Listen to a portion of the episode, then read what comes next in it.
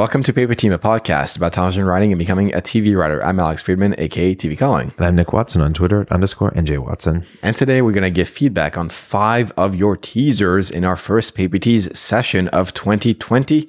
So let's get started.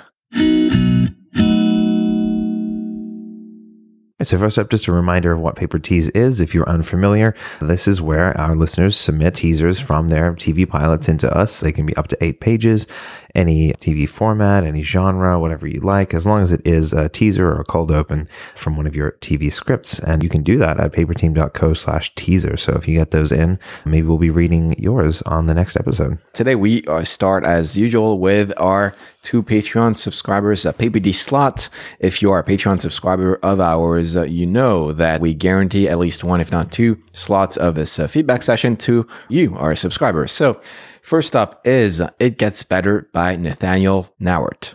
All right, so the summary of this one in a community park at night, high school kids are playing around. One of them, 15 year old Zach, bikes home, not realizing he's being followed by a dark sedan. Zach crashes after a metallic item hits the bike. A man grabs him and dumps him into his trunk. Zach is then brought out to the middle of nowhere and is face to face with the man wearing a motorcycle helmet. The man is unresponsive to Zach's pleas. We then cut to a high school chemistry class during the day with Zach and other kids from the community park. We also meet another student named Carlos. During the class, Zach kicks Carlos's knee, which causes him to crash into glass and bleed out. One of the students urgently goes to the nurse's office to get Simon, the school nurse, who's in the middle of administering medicine to another student. In the chemistry lab, Simon helps Carlos with his wounds and wants to know who pushed him. Carlos only whimpers as Zach glares at him menacingly. We then cut back to the wetlands at night with Zach and the man wearing the motorcycle helmet. The man hits Zach, warning the teenager to leave him alone, revealing he's referring to Carlos. After more physical and verbal threats, the man leaves Zach alone in the middle of the night.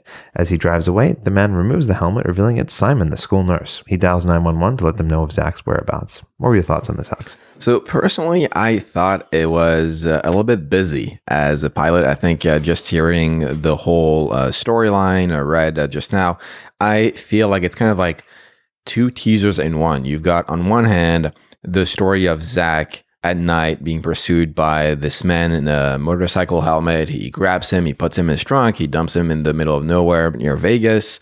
This threat of leave him alone, there's a little bit of tension there. And then separately from that, in the middle of that whole sequence, we then have a flashback sequence of Zach essentially injuring another student, and then you've got a whole like high school thing there with uh, Carlos being injured, then getting the school nurse who is in the middle of another scene with another student, and that whole thing. So I just thought it was a little bit busy as a teaser. I'd rather have one clear thing than two sort of muddled elements. Yeah, I agree. I mean, I think on the page, I enjoyed the read. I think that there was some good stuff in there in terms of the action writing and the way that it kind of carries the story. But like you said, it's just trying to cram a little bit too much story into a teaser.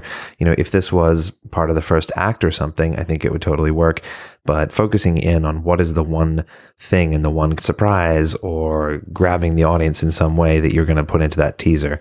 And it's probably, you know, this reveal that it's Simon, who's this vigilante school nurse who is punishing bullies and whatever and trying to get them to stop what they're doing. But like you said, you can make that more concise and, and focused in on that. And then you can start to get into some of the backstory of Zach has been teasing this kid and whatever later once you get into the script. Yeah, it's kind of a catch 22 because as of now, I'm a bit torn on which part of the teaser I would uh, pick the focus on on because on one hand, you may instinctively want to go with sort of the more enigmatic, tense heavy sequence with Zach and the men and that whole thing in the wetlands. But then you lose the reveal of Simon, right? Because if you cut out the flashback of the, the high school chemistry class, then you don't really know who Simon is. And maybe that's actually a, a gamble worth making of just losing that reveal. And on the flip side, if you focus more on the high school uh, sequence, then you have a little bit more tension there with Zach as sort of this evil person and you're not quite sure is this supposed to be our protagonist? This douchebag kid who's just like basically uh, letting this other kid die in the middle of the class? I feel like th- there's a little bit of tension there as well. In my mind it's more about really helping the reader understand this is what the show is about. Currently it's hard for me to understand what the show is about. Is it about zach is it about simon this vigilante? Is it about carlos maybe Simon and Carlos are tied together. That whole thing is sort of a, a little bit nebulous as of now for me. Right. I, I, had the exact same note when I was thinking about, you know, what would make me want to read on versus not was I just don't really know yet who we're following and who the story is about. It could be any one of those three people. It could be Zach trying to reform himself. It could be Simon's vigilante antics. It could be Carlos as this victim of bullying and could be all three, honestly. Like it could be an ensemble thing, but right now there isn't quite the information we need to understand that. And as a result of that, you end up kind of also not understanding what's the conflict and what are the stakes here because we don't know who we're meant to be following. Yeah, I definitely agree. I feel like to just to go back to the idea of picking one or the other, if we are focusing on Zach when he's being kidnapped and put in the middle of nowhere with this man, then at that point, I want to heighten the fear in Zach. And that perspective needs to be brought to light. You already have, for example, a shot in the man's trunk at the beginning of the pilot. So why not focus really the whole sequence on Zach's POV? And then maybe we lose the reveal of Simon at the end. And if the whole sequence is just sort of us putting ourselves in the shoes of this like 15 year old kid being dragged out in the middle of nowhere, not really understanding why he's put there. And then we slowly reveal organically in that sequence without any flashback, but just in that sequence, oh, wait, this is actually a hit or a revenge thing on him hitting another teenage boy, like that seems overkill for what this is. But I feel like that in of itself is interesting. Just the fact that, oh my God, so there's, you've got this like menacing guy, like grabbing and kidnapping the student and hurting him for injuring another student. It's sort of like a boy's like wet dream of like, uh, the, everybody's been bullied, wanted that to happen. So I feel like you can definitely milk that emotion. Totally. And then maybe you save that reveal later for towards the end of the episode that, you know, we're wondering this whole time, who is this vigilante who's beating up these bullies and whatever. And then we find out it's Simon later. Whereas if you put all that up front, then it just suggests to me that this is Simon's story, and we're going to be spending the rest of the episode and indeed the series following Simon around as he like beats up school bullies or something. You know? so like, I guess it's just like think about what you're suggesting to the audience this show is going to be, and focus in and narrow in on that. Yeah, I, I mean, to your point, I just feel like that to me that is interesting. Just to go back to the idea of if it is Simon's show, if it is this like vigilante show, then there's no harm in doing this whole sequence just from almost Zach's POV in the sense, or even the man's POV, either one. But just having this sort of like mini sequence of for three or four pages, we're just gonna see the hit or the the revenge sequence that he's gonna do on this kid, and then we don't really know why. Maybe at the end of the the tag or the teaser, we realize, oh wait, this is actually just because he's being a bully. It's sort of this like revenge thriller on bullies, which I think that in of itself is unique. But just picking that point of view and focusing on that as opposed to sort of distracting us with, oh, but previously on, you've got this thing in the chemistry lab, and then you've got this other guy who's uh, administering uh, medicine with this other kid. That sort of muddles the message of what the teaser is. Yeah, I don't think you have that much space or, or, pacing in the teaser to cover all of those grounds. So, moving on to some more sort of micro elements, I actually wanted to point out a couple of things that I really liked here in the script. One of them was a line on the first page, and they're talking about the wetlands. Uh, there's this line, you wouldn't have to dig very deep to find a body in there. I really liked that because I thought it was subtle and effective. It kind of speaks to that idea of doing these kind of like unmentionables or whatever unknowables in a good way. You're not talking about what they're thinking or whatever, but you know, you're also not just describing it's black and dark and smelly. You know, it, I think it's a, a, good little bit of action description there. Yeah, I definitely agree. I feel like overall the prose was well executed and well written.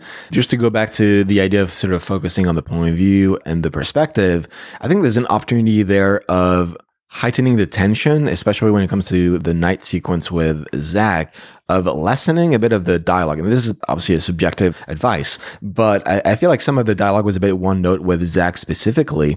And I, I feel like if you remove that dialogue and really make us sort of see the whole sequence in the shoes of a 15 year old boy, being kidnapped and living in that panic and that fear. And you see it in his eyes. You see it in the way he behaves, he moves, the way he sweats or whatever, the way he talks. I feel like I wanted more of that emotion there that was missing because as of now, the, the sort of the piece of dialogues that were present, especially when it comes to Zach, I don't feel were as impactful as they could have been. Right. I mean, there's a sequence that leads us into that when he's in the trunk that is really well written and helps carry that sense of pacing. You know, it's the one where it's like darkness, the muffled roar of the engine, the tires crunching gravel, sounds of the car driving for a bit, then the motor cuts, silence, clunk. The trunk opens, revealing a starry sky above. Like that's all really good writing, and it's well paced with the the white space and stuff. If you carry that same sense of pacing and tension in through the rest of the scene, like you said, and pulling out those bits of perhaps unnecessary dialogue in places, then that will really create a, an electric kind of teaser. Exactly. And uh, just to finish on that sort of the micro note side, uh, if you do intend on keeping the back and forth between the timelines, then uh, one big note that I have is just figuring out a way to clearly delineate what is a flashback from what is present day. Because as it stands, there's nothing in the slug lines or the prose or the formatting that indicates that, oh, this is actually a flashback to a previous time during the day. It linearly flows from Zach at night being kidnapped to daytime in high school. And you're like, wait, is this the next morning? Like, why are all the kids happy? What's going on? And then when we get back to the nighttime with Zach and we realize, oh, wait, this is actually a revenge thing by Carlos, that's when we realize, oh, wait, this whole thing was a flashback. So really delineating those two timelines is very important. And one like super finicky thing for me is that one of the lines said Zach slams down into a trunk. And then in that moment, I wasn't sure if he was talking about a tree trunk or a car trunk, especially if, you know, for us internationals who are familiar with other words for, for, you know, car trunks or boots or whatever you want to call them. Boots? Uh, yeah, in Australia, it's, car it's a car boot. Wow. But anyway, I just thought you could say into a car's trunk or a car trunk or whatever, just to be super clear, because otherwise, you know, might bump the reader and they have to go back and be like, wait, what's happening? Is he being knocked into a tree or is he being put into a car? Just being clear there is good. I think we probably covered this already, but what makes us want to read on versus not, just to summarize? Yeah, I mean, just to go back to what I said initially, my whole thing is I just want a clear narrative. Uh, pick one essentially in the same in the sense of either we follow the high school drama or we follow the kidnapping sequence. Personally, the more we talk here, the more I'm drawn to this kidnapping sequence. I feel like it really encapsulates what the show potentially is about, which is sort of this like bully revenge thriller, which is not something I've seen before. So just that in and of itself is really intriguing. But just to tie it back to the reason why I would read on versus not, it's just understanding what the show is about in a clearer way. Emotions being brought out. I think there's a lot of potential there. There's uh the piece is already present. It's more about sort of focusing the intent in the teaser. Yeah, I definitely agree. I think it's the writing is all very well written. I just want to know whose story is this? Whose POV are we watching it through? And, and as a result, what is this entire show going to be about? I think we should be able to understand that by the end of the teaser. And that brings us to our next teaser, which is American Roulette by Michael Hager. And in American Roulette, we're in Jefferson City, Missouri, where a young couple, Sid and Emma, walk into a vape store to buy some new flavors. Sid opts for mint while Emma goes for habanero watermelon. They walk outside and upon taking his first puff, Sid spontaneously combusts, turning into a puddle of grease. We cut to the governor of Missouri, Lacey Blight, as she watches security footage of this incident with her staffers, confused. She receives a call from Democrat House Majority Leader Jerry Sawyer, who wants to see the footage as well. She then turns on NNN, the National News Network, which is a conservative Fox News type channel, and watches anchor Jessica Corning going off on liberals. What do you think of American Roulette? So I thought this was a fun setup and an interesting kind of world and space to be in. And it's obviously a very like heightened tone. It has that kind of like Veep element to it with these characters around them. You know, there's definitely some funny parts of it. I guess I- similar kind of criticism to the previous paper tease is just that I don't really know what the story is about yet, or even who we're following here. Is it about Emma losing Sid? Is it uh, entirely like a political workplace based comedy of the governor of Missouri? All that kind of thing, like this thread of these vapors disappearing or whatever happens to be. I'm not too sure yet how that works into the story and where we go from here. Yeah, I definitely had the the same thoughts. It actually reminded me a little bit of Brain Dead. I don't know if you ever saw the show Brain Dead on CBS. Uh, no, I don't think so. It's uh, by uh, Robert and Michelle King, who did The Good Wife and uh, The Good Fight. It's essentially a satire. I compare it to Mars Attack. It was done in 2016, 2015, uh, pre election, and it was a satire on American politics, very kooky, very farcical. And that reminded me a lot of this teaser in the context of I feel like tonally, I sort of get what the show is trying to do uh, as sort of this like farcical satire about American society and politics. I think there's a lot of potential there. On the execution, though, I had trouble understanding sort of like the focal point of what the show was about, especially when you, we go from this couple uh, vaping to the governor, which I, I get the transition there. But then the back half of that sequence is on NNN, the Fox News channel. So then we then go to a third point of view perspective with the whole network, I was a bit uh, confused about the through line of what the show is about. Totally, I sort of get what it's trying to do, but execution wise and story wise, I was a little bit lost. Yeah, I agree that there just needed to be a stronger through line there. Like, take that people are dying from vaping thing and then immediately kind of like frame it around, you know, they're watching this video but why and what's the point of that? Like, are they worried that they're going to be losing voters? Are they worried that having to shut down vaping is going to be a bad look for them for a reelection? You know, like what is at stake here? What is the actual kind of conflict that's happening? Because right now doesn't seem to be a conflict between what just happened with exploding and vaping and then everything else. Even the Democrat governor calling up is just kind of like, I want to watch it too. There's no real conflict between those two characters.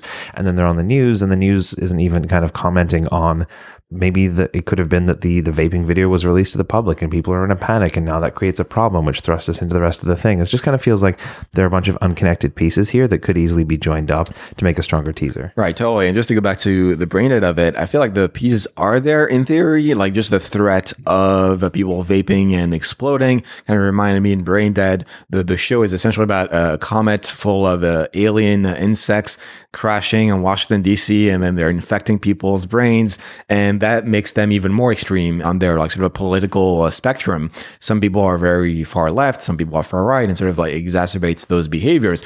It's very farcical in that capacity. I feel like you do have that aspect where you've got Sid combusting. I feel like that's very funny and innovative, but that's why I wanted more uh, out of the sequence, for example, where you can sort of like heighten the fact that, oh, he pops out of existence and we really hone down on that fact. Because as of now, it's sort of like a blanket and you'll miss it moment or line in the script when it's clearly a big moment. And conversely, if you use that as a, a launching pad for the way the governor reacts or like sort of the, the other staffers are acting to really heighten the threat, like Nick said, and really focus on what the show is really going to be about moving forward. In terms of what it did well, I really did love the tone, like you were saying, Alex. There's a couple of great lines in there where they're talking about small business owners. They're like, you know, small business owner is the backbone of the USA. And like both of the politicians raise their hands in a salute and say hallelujah. And, you know, they mention him again, like small business owner, the, the artery by which commerce flows, hallowed be its name. I thought that those little kind of asides were, were really funny and helped lend very much so to the tone and the of the world and the sense of the comedy. So that, yeah, like that kind of stuff helped me see, like you said, what the show is and what it's like. We just needed a, a stronger focus on the story, I think. I definitely agree. And uh, on that note, what makes us want to read on versus not?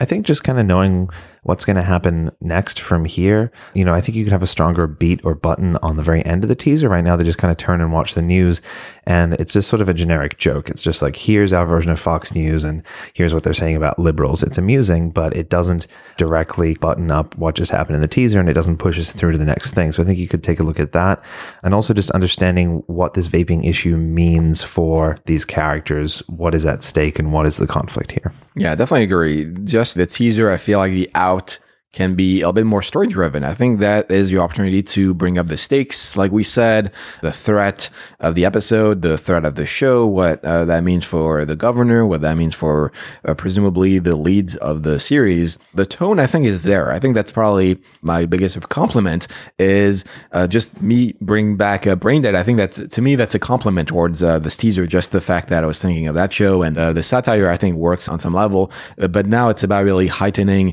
the plot element element and the the story and really the drive forward and uh, the narrative momentum. And I feel like if you land that teaser on that level, then you definitely have something here. Thank you to Nathaniel and Michael for submitting those as our Patreon supporters. And if you want to get in on these exclusive Patreon slots for the paper tease, you can do that at paperteam.co slash Patreon. And you'll be guaranteed that, you know, we will be selecting one or even two teasers just from that select pool of Patreon supporters every time we do this. And next up, we have Reissued by Adam Morter. And then reissued, Ethan plays on stage with his band Roasted Blonde at a small musical venue in New York.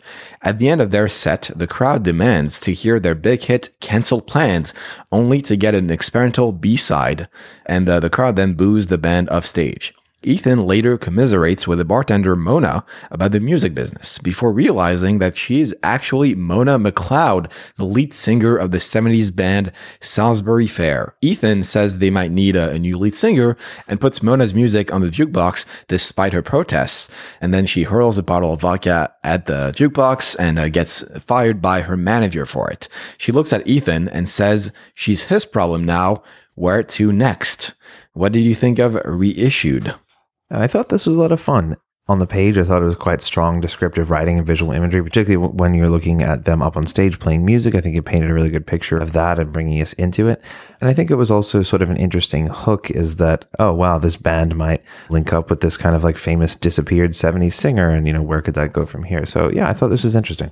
Yeah, definitely agree. It was a pretty fun, uh, a nice hook to the show. My big thing is I felt there was a bit uh, exposition heavy in the dialogue, and there was a, a, bit of a lack of emotion in the dialogue and the way the characters behave, especially Mona in my mind, she didn't really feel like a fully fleshed person as much as sort of the, the setup to the story, uh, because she goes from saying, Oh, I'm not Mona McLeod to that band cost me everything. Ah, to, well, looks like I'm your problem now within the span of a couple of sentences. So just taking your time to lead us through those emotional beats and her character turning around so fast, I feel like that's probably my biggest bump.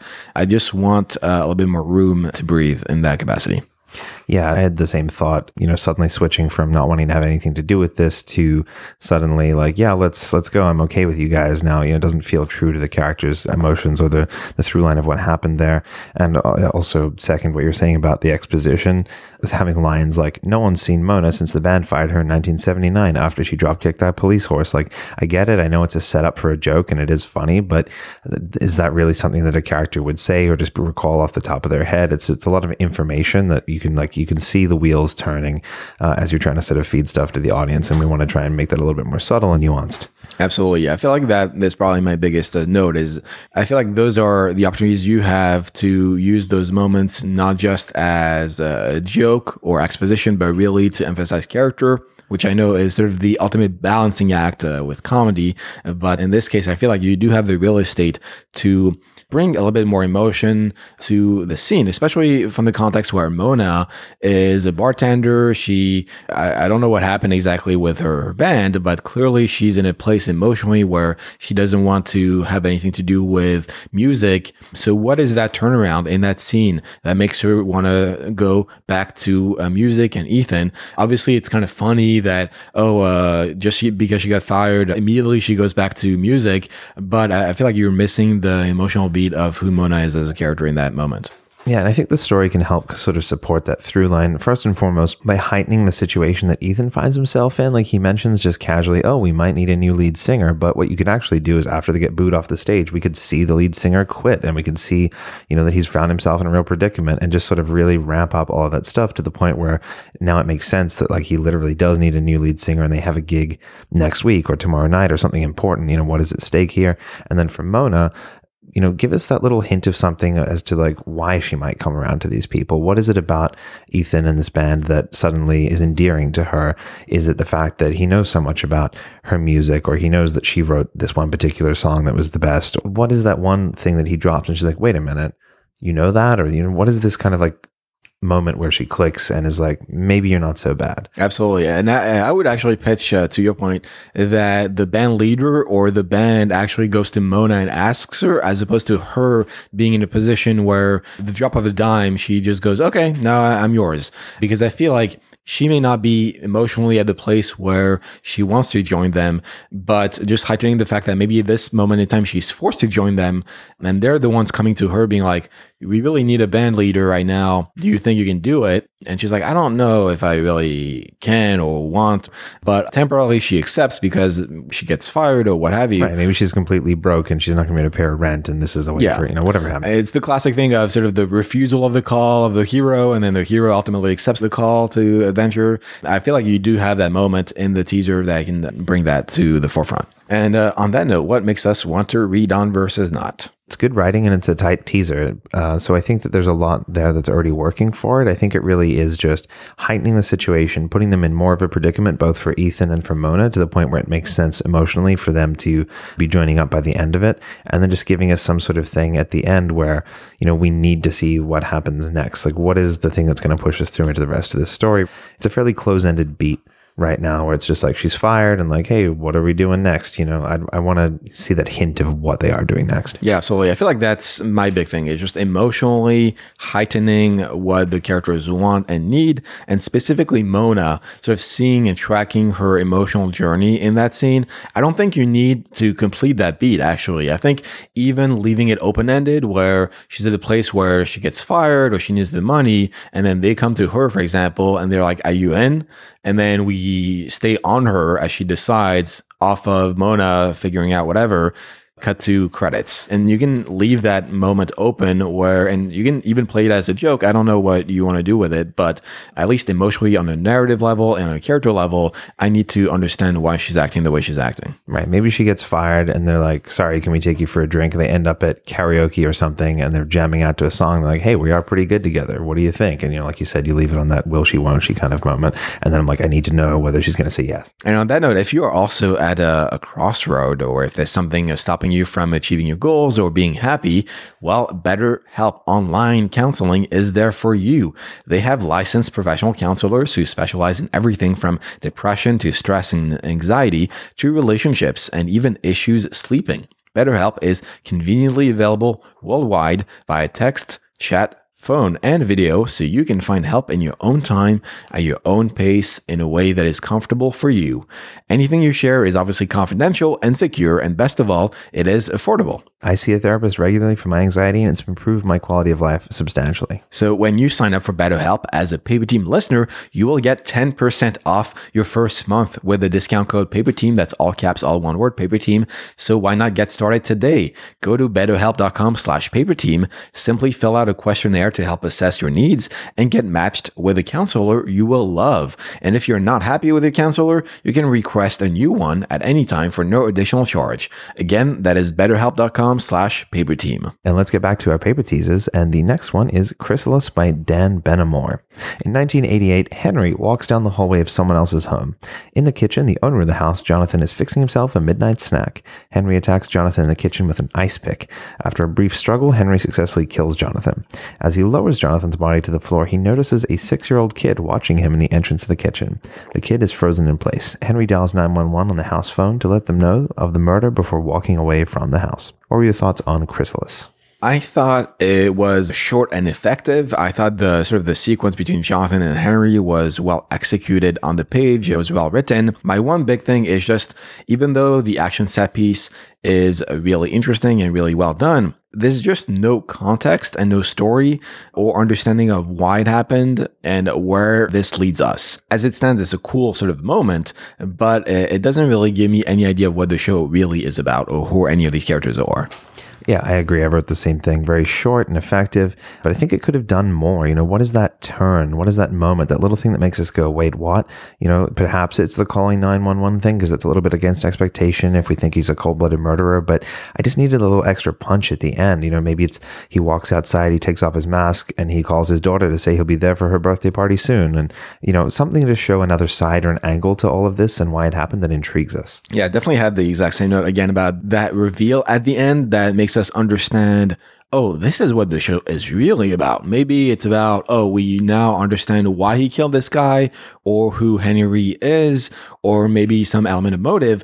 Or if this is some kind of character study, then maybe we can even emphasize the kid's reaction. Maybe this whole thing is just a flashback about uh, the kid when he grows up, and the, this whole show is uh, sort of another revenge thing. And so, in that case, I want a little bit more emotion in that capacity. I want to really land on the kid, not Henry. But if it is about Henry, or in fact, even if it isn't, I just want a bit more story on that level that is currently missing. Yeah, to put it into kind of comedy terms, you have the setup here, but there's no punchline. It's sort of like, here's the situation, and it's still the same situation by the end of it. I think we need that little thing that shifts it and makes it a complete, you know, sense of story rather than just a piece of plot. Yeah, and to that idea, I feel like it is heavily hinted in the teaser that Henry knows the house or has been there before. I know in the moment where he's dialing 911, there's a line that says Henry steps over to the house phone. There's no searching for it. Henry clearly knew where it was. So that's a little bit of a hint at there's something going on here where maybe Henry knows Jonathan beforehand. There's something there. So just giving us, the audience, an idea of what the show is really about in that capacity and the, the final turn would really push the story forward in a big way. Right. Like, did Henry used to live here and he's trying to murder the person who bought the house so he can get it back or something? You know, whatever it is, like, hint a little bit more towards that or, or give an angle on why this might have happened or just something like that that uh, kind of puts that little cherry on top. Yeah, uh, my other sort of this is uh, maybe a micro note based on the phrasing of it. Uh, a couple of things. One is I wanted a bit more emotion, and I know obviously with the context of Henry being a cold blooded killer that is still done on purpose. I just wanted something a little bit more in terms of, especially the kid, that moment between Henry and the kid, the kid being frozen in place, seeing his dead dad. I think you've got a lot there to really heighten the emotion. The other thing I wanted to mention on the micro side is some of the beats while well executed on the page, I thought could be rewarded slightly to really land the punch of those actions. So, for example, on the first page, it says, when he opens them, Henry's already in the room. Precisely, Henry steps forward, grabs Jonathan, blah, blah, blah. Just as purposefully, Henry grips Jonathan. I feel like if you flip those around where you front load, Henry steps forward, as opposed to precisely, Henry steps forward. And conversely, the other thing is Henry grips Jonathan just as purposefully, as opposed to just as purposefully, Henry grips Jonathan. I feel those are small tweaks. Again, this is like a micro note, but some of the effective beats are a bit marred by the word choices or the phrasing of those action beats. Yeah, I actually bumped on that same line. You know, I understand how someone can precisely or purposefully jam an ice pick in someone's neck and that suggests something about it. But like, can you accidentally grab someone in a bear hug or do it in like a laissez faire kind of way? I don't think, it, you know, purposeful is a, is a strong adjective for a bear hug. I think yeah. you could offer something else about that. So maybe just looking at those little moments where, like you said, you could rephrase things in that kind of way. I slipped on the banana and then I just like landed in your bear hug. I very purposefully slipped on the banana. Yeah. So another little thing, just again, micro, it tells us that this is in 1988 with a super, but that never comes into play. Uh, I don't even think we really see anything in the description that reflects this, whether it's, you know, the, the styling of the house or the, you know, the technology or whatever it happens to be. I, I might have missed something. Yeah. I would yeah. say my big thing is just the house phone. I would say indicates that it is a period piece. hey, I had a house phone up until like the early 2000s. Yikes. Actually, I, my parents do have a house phone, but in my mind, the house phone really indicated the fact that it was a period piece. Sure. I mean, that's fine, but I'm just saying if you're going to put a, an entire super on the thing that says yeah. it's 1988, there needs to be a reason for that. Are we going to cut back to present day? Is it all set in 1988? I think that a lot of the time you only really want to put that in when it's somehow relevant immediately. Yeah. I mean, this goes back to what I said earlier about, in my mind, the reason why it's a, flashback is because the this is a, either setting up a revenge story or it's something about the kid. But if it is a period piece through and through, then to your point, I'd rather emphasize a lot more elements relating to the fact that it is a period moment. Why is this 1988? Why not uh, 1995 or 2000?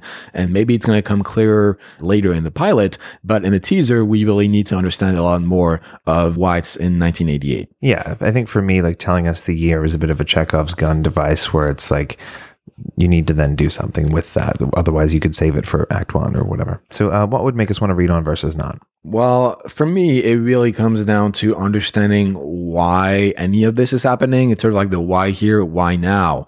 It's a cool action sequence. It's a cool struggle between Jonathan and Henry with a kid. I think there's a lot there in only a couple of pages. It's well executed. But uh, as a teaser, on a narrative level, I just don't understand what it is. I'm missing that turn, that final moment, whether it's in the last uh, scene or the last line or the last moment in the teaser that makes us lean forward and go, oh my God, this isn't just something I've seen before. It's something more. Absolutely. I think there's a big missed opportunity with the last scene there. It just says exterior Rains' home night. Henry walks away from the Rains home. End of teaser. I think that you need to throw something else on the end of that. You know, who walks away from the Rains home and does what? That's your story. You know, like where is this leading us? Where does the story go from here? And why are we interested in this character who just murdered a guy? I think if you start to address some of those questions, obviously, you know, in a subtle way, we will be much more interested in finding out the rest of the story. I agree. And the alt for me would be if it is a character piece, if it is based based on emotion, if it is something about the revenge thriller with the kid or something to do with that character, then I would want to end on the kid. Specifically, I feel like if you do end on the kid that witnessed the dad's murder, I feel like you've got a lot of emotional juice there that you're just not using in that teaser.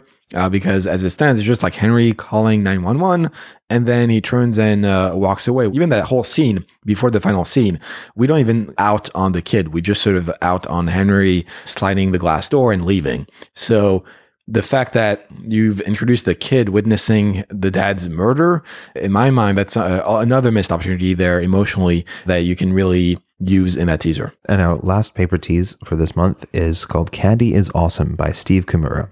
And in uh, Candy is Awesome, a boy band performs at a concert venue. Afterwards, backstage in the dressing room, their manager Allison announces that their album passed 500,000 and went gold. The band members celebrate, but one of them gets handsy with an unwilling groupie, and Allison pulls him off of her. He takes a swing at Allison and she punches him in the gut. He says she's fired, but she points out that the fans have videoed the whole incident, telling him that he has done. She leaves and is approached by another man, John, who reveals he is from the CIA and thinks he could put her skills to use. He then gives her his card. What do you think of Candy is Awesome? So I think this is a, a very interesting sort of concept. You know, like I really want to know what a former boy band manager will be doing in the CIA. I think that, you know, if you pitch that to someone as an elevator pitch, they're going to instantly be intrigued. I think with this one, there was some execution that could have been uh, a little bit stronger to, to help kind of funnel into that concept. For example, even just at the very start, we open on this boy band. You know, I would have liked the, the writer to lean more into that moment and in this the scenes and the action a little bit more if you want to hook people in your teaser. You know, the so the opening is a boy band is doing a song complete with intricate choreography. Crowd is dancing along. The concert ends. You know, I think here is your opportunity to talk about the heat of the lights, the screams of the crowd, the thump of the music, the looks on the fans' faces, the kinds of dance moves they're doing. Give us that emotion and that feel and that experience of being there, you know, in a concise way rather than just sort of the SparkNotes, because that's an important kind of moment to set the tone and the show. Even on on the macro side, when you pitch the idea of this is a, a band manager, a band producer who is being turned as a CIA operative. Even though that's intriguing, my big question is why her? Like, why is the skill of being a band manager have what? What does that have to do with uh, being in the CIA? And I don't think the teaser really answers that question, or even gives or beginning of an answer, because we go from a music producer uh, essentially stopping sexual assault from the band leader to her being recruited by the deputy director of the CIA in the next scene. And so I feel like there's a lack of natural progression in that capacity that to me didn't really make sense. Uh, I like the idea, the concept is really intriguing. Uh, again, it's sort of like the alias of it, where you got this uh, sort of the Sydney Bristow character who's being hired. In Alias, we actually got to see how clever and physical and sort of on the ball uh, Sydney is. But what is Allison's version of the skills? Because I don't think uh, calling out a pervy singer in the green room is really what makes a, a good uh, CIA operative necessarily. but you do have that opportunity in that sequence with a concert, with the green room something that she does that attracts the John, the CIA deputy director, to uh, want her as a CIA operative. I feel like those are the elements that's missing for me in the teaser. Yeah, absolutely. And I think that you know you have the opportunity there if you do make more of the boy band scene, and, and if this is a comedy, which it appears to be, then you know you put jokes in there as well of fun little things happening of their dance moves and what the fans are doing. But then you also have that opportunity to show Allison walking around the perimeter with her headset on, you know, interfacing with people, managing things. Like, what is it that the CIA likes about her, like you said, and then show her doing that really effectively. So I think that you know, just really, uh, what's the the mixed metaphor you always use? Like, juice more milk out of it. milking the juice. you milk the juice out of it. Uh, that'll be good. Um, do you have any uh, micro notes on this? I have a couple. Uh, I have micro notes that I'm going to put into my major notes, hmm. and I feel like we might share the same ones. I just have major formatting issues. I write. Uh, I feel like the big thing is the slug lines are not properly formatted at all. There's not that many slug lines, and I think both of them are not uh, well written because uh, the first one says open on interior concert venue. But that's all as a slug line, uh, as opposed to separating the so the opening from the slug line. And then the second one says exterior back of the venue. Allison is uh, exiting, blah blah. But the exterior back of the venue is not its own slug line. It's sort of like blended in with the description, uh, which is very confusing. Yeah, exactly. That's honestly, it's not one of those things that there is the freedom to play with so much. Like the formatting in screenplays is needs to be pretty standard because that's for production for people to be able to see this is a new scene. Uh, the ads can break it down and see who are the characters in this scene. Where do we need to shoot these locations? Like you can't really mess with that so much. So you know, make sure that you are doing separate interior or exterior dash location dash time in its own line to set up those scenes. And another thing is that there were colons after the character names and dialogue. You don't need that.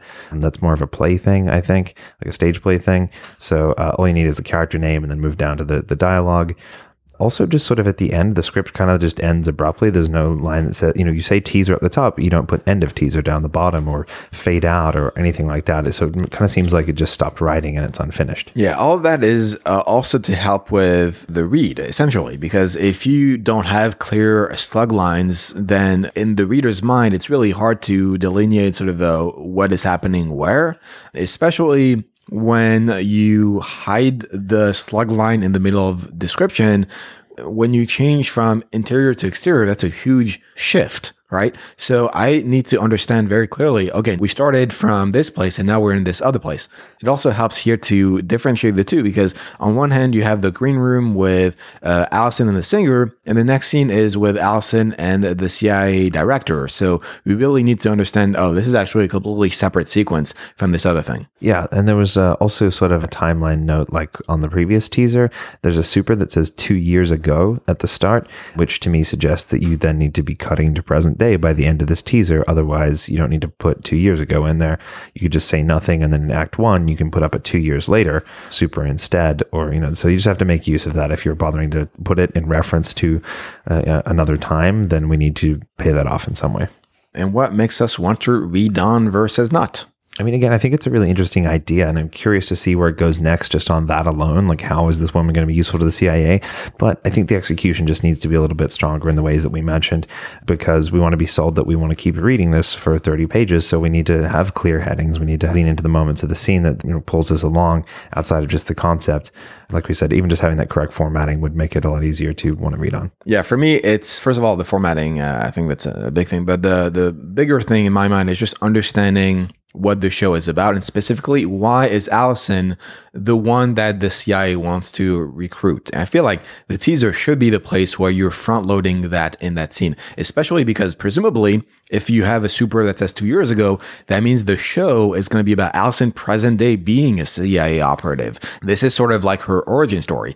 The end of the teaser is basically Nick Fury being like, have you heard of the Avenger Initiative? So in those first couple of pages, we really need to understand why Nick Fury goes to Iron Man. Hey, you're a superhero. You're a super awesome person. We need you on our team. In the same way that on Alias, we really understood very clearly from the beginning why Sydney Bristow was the person that SD6 hired and trained. And that's the opportunity in the teaser to really heighten those elements in those first few pages. Yeah. And look, you don't need to have the deputy CIA director say outright, we want you for the CIA because you're really good at managing people and solving situations. You know, that would be kind of the cheat way out. Like we said before, all you need to do is just show us Allison doing these things that we can then put together in our heads.